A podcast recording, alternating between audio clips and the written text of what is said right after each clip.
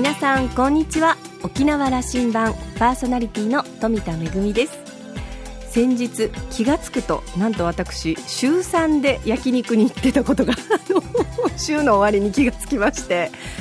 いやいやいやとそんなにあの、まあ、焼肉大好きではあるんですがそんなに食べる方ではないのでたまたまこうお誘いが続いたのとあのちょっと元気がなかったりとかちょっとまあ落ち込んだりとかちょっとイライラしてたりっていう時にやっぱりお肉を食べると元気になりますよね。振り返ってみると週3で焼肉ということで、まあ、あの本当にエネルギーも湧いて仕事もサクサクはかどってということなんですが体重計の針もずいぶん動いたような感じですのでちょっとしばらくは、えー、野菜中心の粗食でいこうかなと思っております。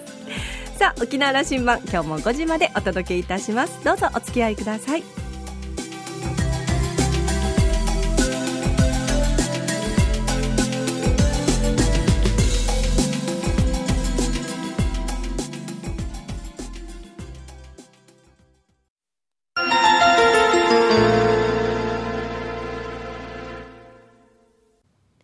那覇空港のどこかにあると噂のコーラルラウンジ。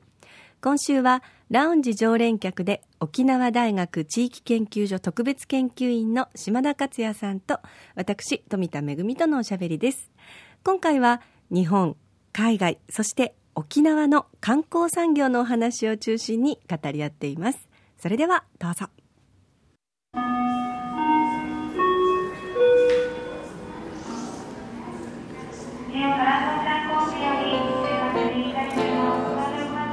島田さんよろしくお願いします。3か月に1回ぐらいはタイミング2人合いますね、はい、那覇空港で。そうですね。はい。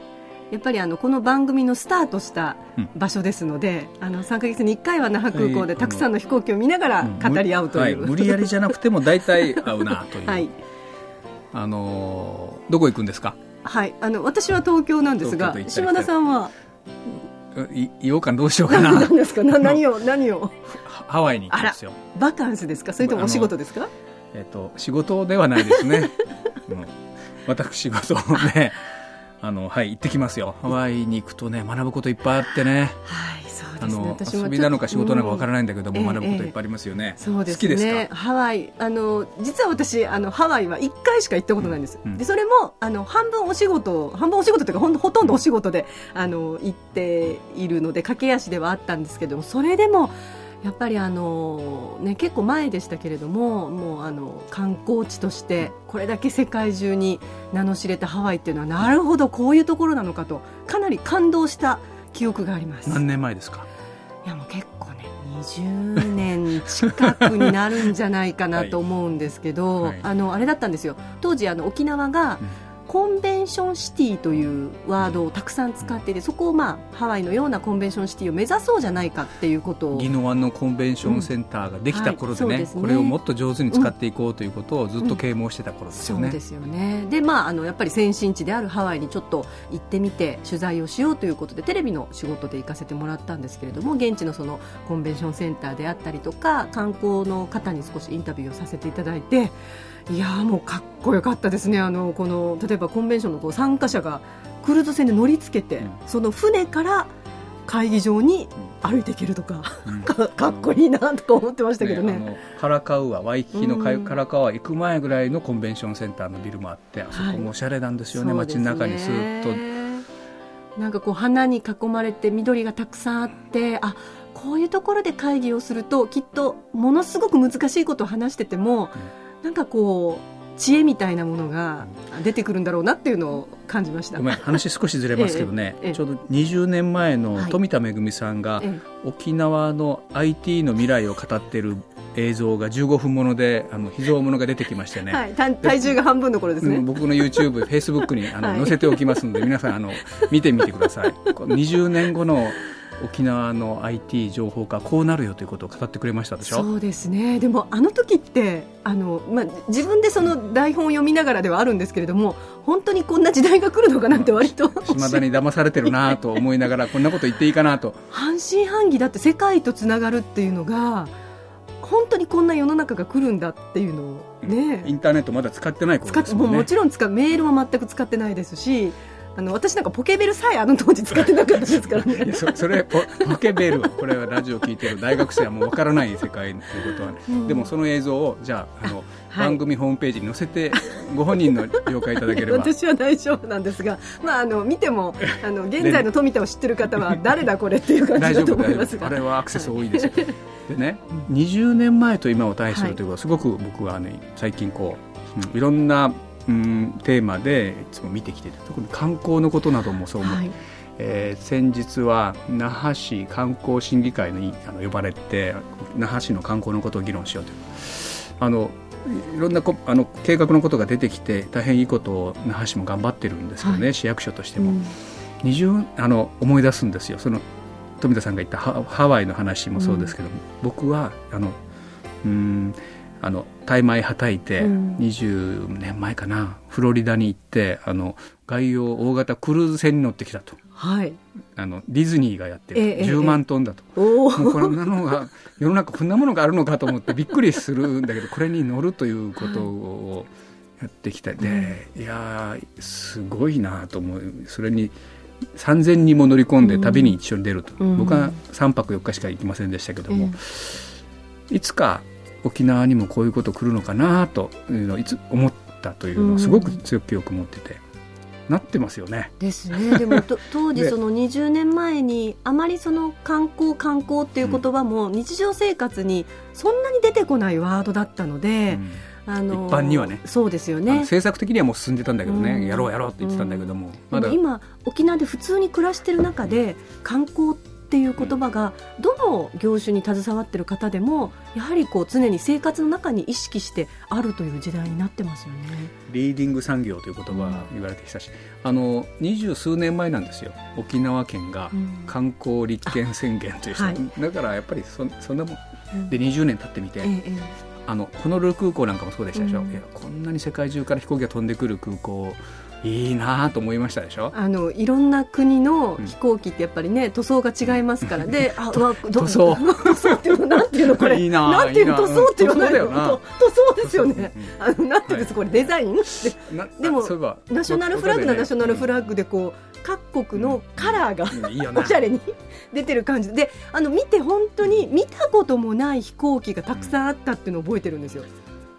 ねいや国際空港だなと思って、はい、で当時の沖縄のことを思い出すと台北に毎日1便飛んでますよ。あはい、あとあのそれから香港に行くのは日本航空が福岡経由で週に2回ぐらい飛ばしてました、はい、であのアシアナ航空が韓国から来るか来ないかというぐらいな頃で、うん、すごいとかあの国際線も来るようになったという話をし始める頃だったと、うん、今や、うん、もうねあの1日に何便もそして各社、こう同じ街にも飛んでいるという状況で。あの今はいい時間帯には来てくれるなと言ってるぐらいの話で、うん、3年後に滑走路が向こう側にできたら、はい、ますますだと思ってる。だからあのシドニーに行くとかっこいいモノレールが街の中走ってたんですよ。はい、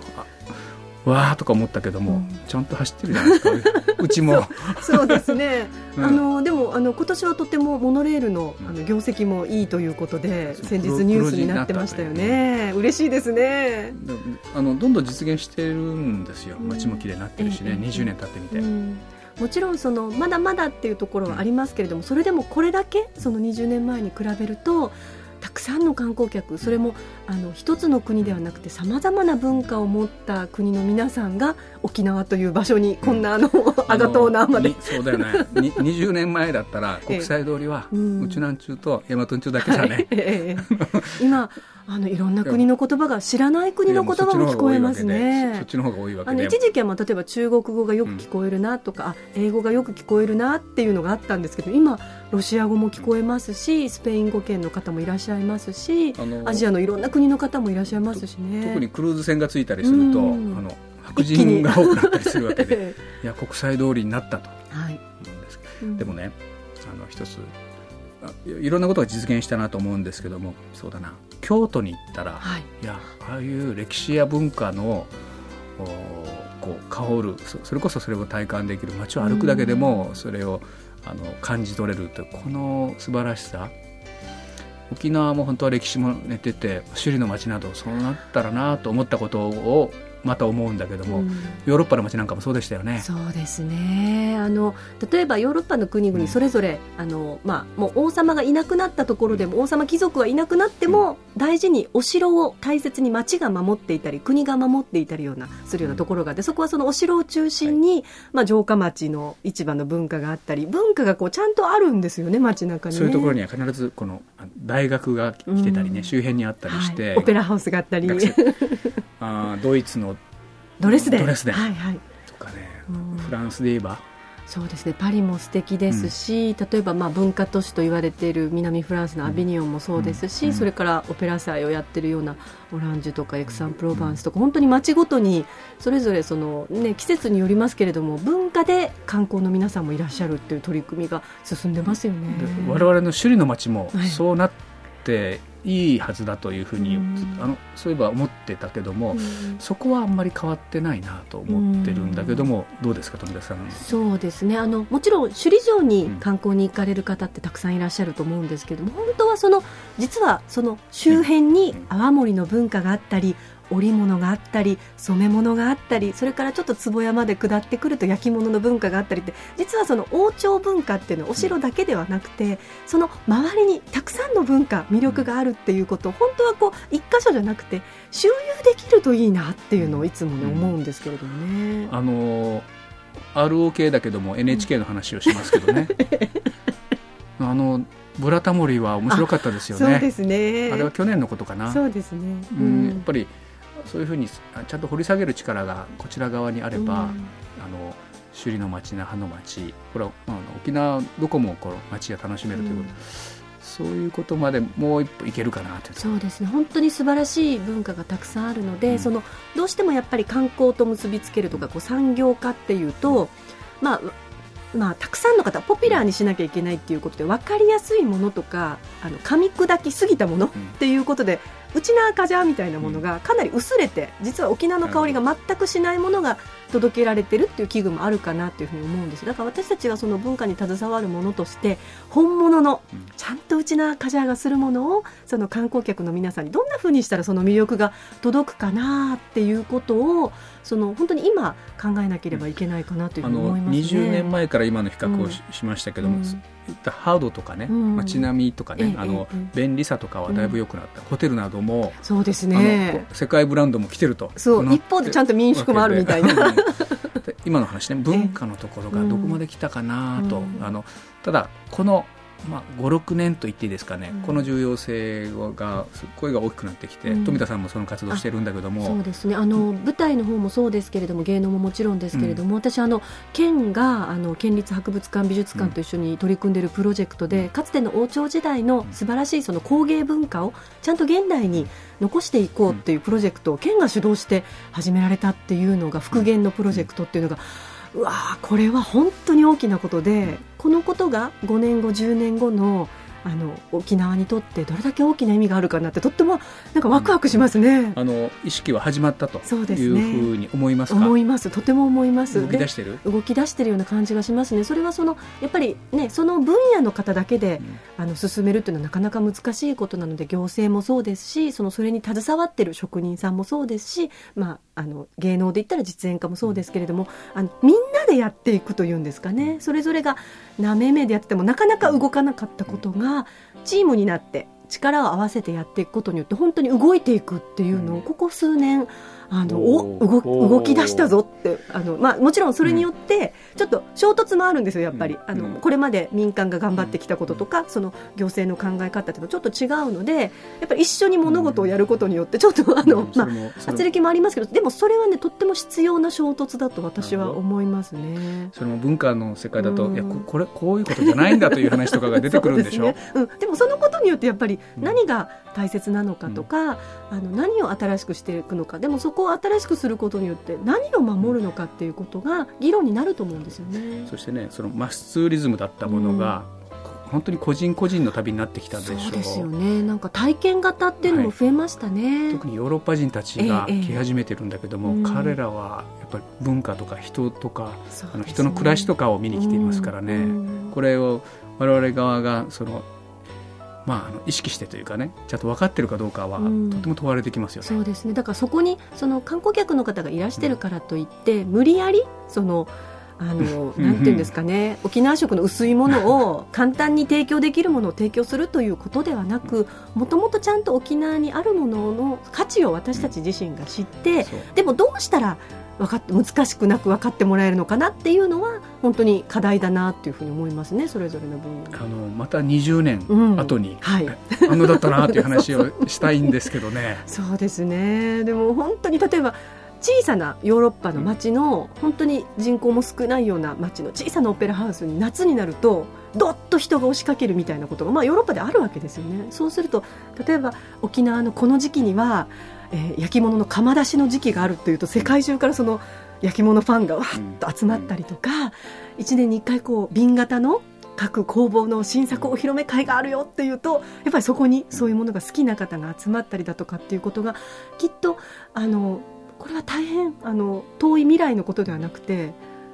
私は実現できるんじゃないかなっていうふうに思いますね。飛行機が便利になるとか安くなるとか、うん、宿泊の仕組みが変わってくるとか、えーこれはねあの移動がしそうですね。あの道具なんで、ええ、今みたいな話富田さんが話した話が行きたくなる気持ちになるところが大事で、うん、そう、ね、そうなってますよ、うん、20年。そうか富田恵さんも20年前と今を語れる 比較して語れる年になったわけね、はい、なのであの20年前のあの体重半分の私をご覧になりたい方はぜひあの塩田さんの秘蔵 VTR を。のあのホームページから フェイスブック覗いてみてください。と、はい、でそろそろあの島田さんの飛行機のお時間になりましたので。名古屋を経由していて名古屋経由でハワイ、はい、ホノルルですか？ホノルルです。あそうですか。では行ってらっしゃいませ。できます。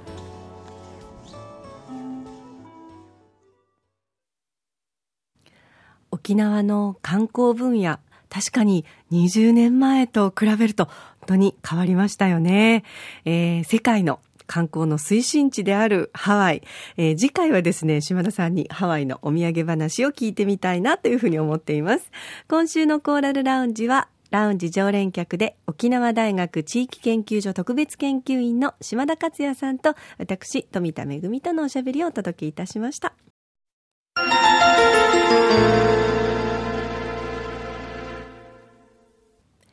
めぐみのあしゃぎだよりのコーナーです。えー、今日はですね、あの、コーラルラウンジの方で観光と文化についてちょっと触れましたけれども、えー、話をしながらちょっと思い出したことがあります。えー、今年のゴールデンウィークでしたかね、私あの、静岡にちょっと出かける機会があったんですけれども、そこで長年の夢だった芹沢圭介美術館に行くことができました。あの、芹沢圭介さんという方は静岡生まれのまあ染色家であり、えー、工芸家であり、それからデザイナーナーでもあって、えー、人間国宝で、そしてフランスのあの芸術功労勲章受賞された大変素晴らしい方なんですけれども、えー、この方がですね、実は沖縄と大変深い関わりがありまして、えー、この芹沢圭介さんを染色の道に導いたのは、昭和3年に東京で開催された博覧会で沖縄の瓶型と出会いまして、この模様、その色、その素材、こんなに美しい染め物以上の染め物があるかと夢のような思いでしたというふうに語ってるんですよね。えー、それから昭和14年になって初めて沖縄に渡って、えー、沖縄のこの瓶型の技術を習得して、えー、まあ、あの、その後の作品作りにも活かしていくんですけれども、その際にですね、芹沢さんは、当時の沖縄の様々な、えー、民芸品を含めたものをですね、収集されるんですよ。で、えー、例えば、染め物はもちろんなんですけれども、えー、漆器であったり、それから絵画であったり、陶器であったり、そういった素晴らしいものが、ちょうどあの静岡に行った時に開催中の展示会で、芹沢圭介と沖縄という展示会で見ることができました。こんなにも深く沖縄の文化を愛してくださった方がいらっしゃったということをとても嬉しく思うのと同時に、私たちは今、えー、ここにあるこの沖縄の文化の本物の輝きを大切にして、えー、私たちもそうですし、観光客の皆さんにもぜひ思いっきり味わっていただきたいなというふうに思いました。めぐみのあしゃぎだよりのコーナーでした。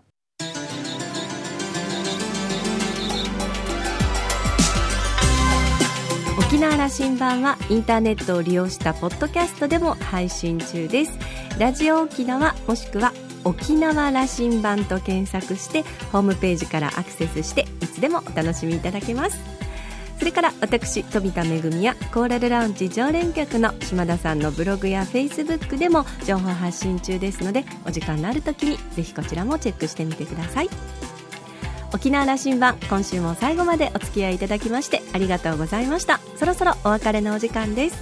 パーソナリティは富田恵でした。それではまた来週。